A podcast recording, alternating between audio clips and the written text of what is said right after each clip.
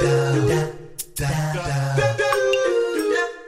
Hello, this is Peter Stewart. Welcome to today's episode of Get a Better Broadcast podcast and video voice. And we've got a practical for you today, so you're probably going to need to look at the show notes to get full advantage of today's episode because we've got a bit of a practical for you. So what you can do, of course, is you could copy and paste the part of the show notes where I've actually got the scripts there for you to do this with and work your way through as the episode continues by looking at that script and maybe if you've got it onto a screen, you'll be able to see where I'm going with it and what I'm doing with it.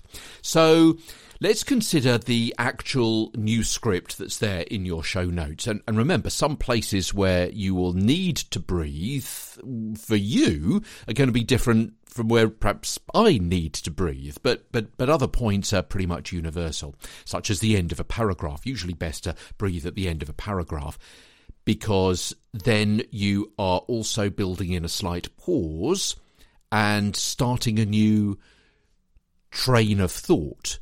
Yeah? So all of those things will signify to the listener that that is what you are doing. The pause and the breath and the change of tone as well. And we'll come to tone a little bit later on. Psst, while I'm recording this, I've already I've already written all the chapter on the tone. Okay, so we'll come to that a little later on. I know it's already written, it's already prepared, it's waiting in the rings, in, in, in the wings.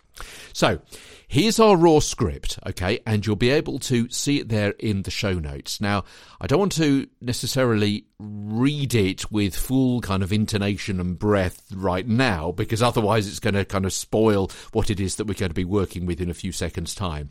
But you can see it there in the show notes, all right? Now, my my personal first temptation would be to divide each sentence onto a new line because that's way that, that way it's easier to see the sentences uh, as sentences rather than simply a block of text. And that helps your eye because then it's easier for you to see how long you've got to go before you can take a breath if you should want to. Yeah. And if you don't want to at the end of that sentence, you can automatically see how long it's likely to be, how many words time it's likely to be until there's another breath possibility. Yeah? Otherwise, if it's just a block of text written as a paragraph, when actually it's four sentences, I'm thinking maybe a news story or a commercial voiceover script, it's difficult for you to get that internal gauging, yeah, which is automatically going to put you at a disadvantage for your breathing and therefore your intonation, and therefore you're likely to panic a little bit, and your voice might go up, or you might start to sound a little bit stressed as you get to the end of a sentence, something like that. Okay, so that's the first thing I, I, I personally do. Now, not everyone does that. Up to you. Personal, uh, personal choice. My, my just advice. Incidentally, I have been in newsrooms where they've written everything in capital letters, which to me was a, just a whole block of words. Because again, if you've got the correct capitalizations within a script, why would you write everything as capital letters? It was just bizarre.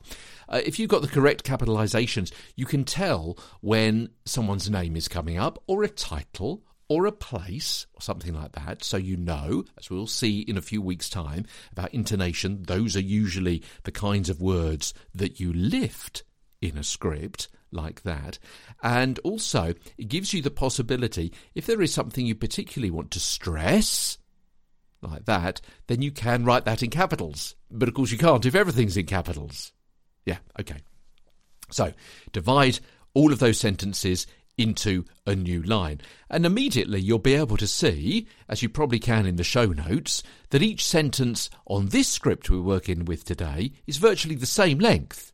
If you read each one, you'll see that that may make the, the rhythm of the read of each sentence very similar, possibly sing songy or, or, or, or, like reciting a poem.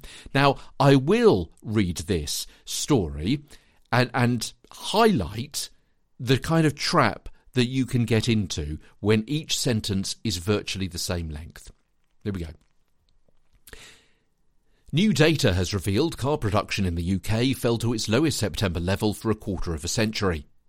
The Society of Motor Manufacturers and Traders said just under 115,000 cars rolled off production lines last month. The industry says uncertainty caused by the pandemic and a potential no deal Brexit is undermining confidence. Mike Hawes, the Society's chief executive, says the overall outlook for the year is bleak. Now, okay, I, I, I, did that deliberately in that kind of sing-songy way to make a point, but you can see that you can get into a trap of repeating the same kind of intonation when all your sentences are of a similar length. Now, to guard against falling into that trap, if you can, you can rewrite it to have the sentences of varying length. And while you're doing that, you can perhaps tighten it up, reduce the words and the syllable count as well. Obviously, the style that you finish with needs to fit with the required format of your radio station, and if this is a commercial voiceover script, you won't be able to do any of this. But for the sake of this exercise, let's go for it, and you will now be able to see also in the show notes how I've rewritten this story. To cut down on some of the words and the syllables, make it more reader friendly, and also change, vary the sentence length as well. So we've changed the rhythm partly by combining a couple of sentences. We've shortened and deleted several words. We've omitted Mike's title, if you're allowed to do that, with the style of your radio station, and also the repetition of the thought that uncertainty is what undermines confidence. Now we can put in some breath breaks, particularly in that first and second sentence. So, to do this, think of the different phrases, the blocks of words, the thoughts that naturally go together. And you'll be able to see, again in the show notes, where I've put a single and double slash marks. So a single slash mark is likely to be where you're maybe just going to pause. You could take a little snatch if you wanted to. And a double slash is where you're more likely to take a longer pause with a proper breath. And you'll end up with a marked up script for breaths and breaks that look something like there in the show notes. Now yours may be slightly different. Most people don't actually need a break in that last sentence, for example, as it's one thought and likely to be one breath and you end up with something like this. Car production in the UK has fallen to its lowest September level for a quarter of a century, with just under 115,000 cars rolling off production lines last month.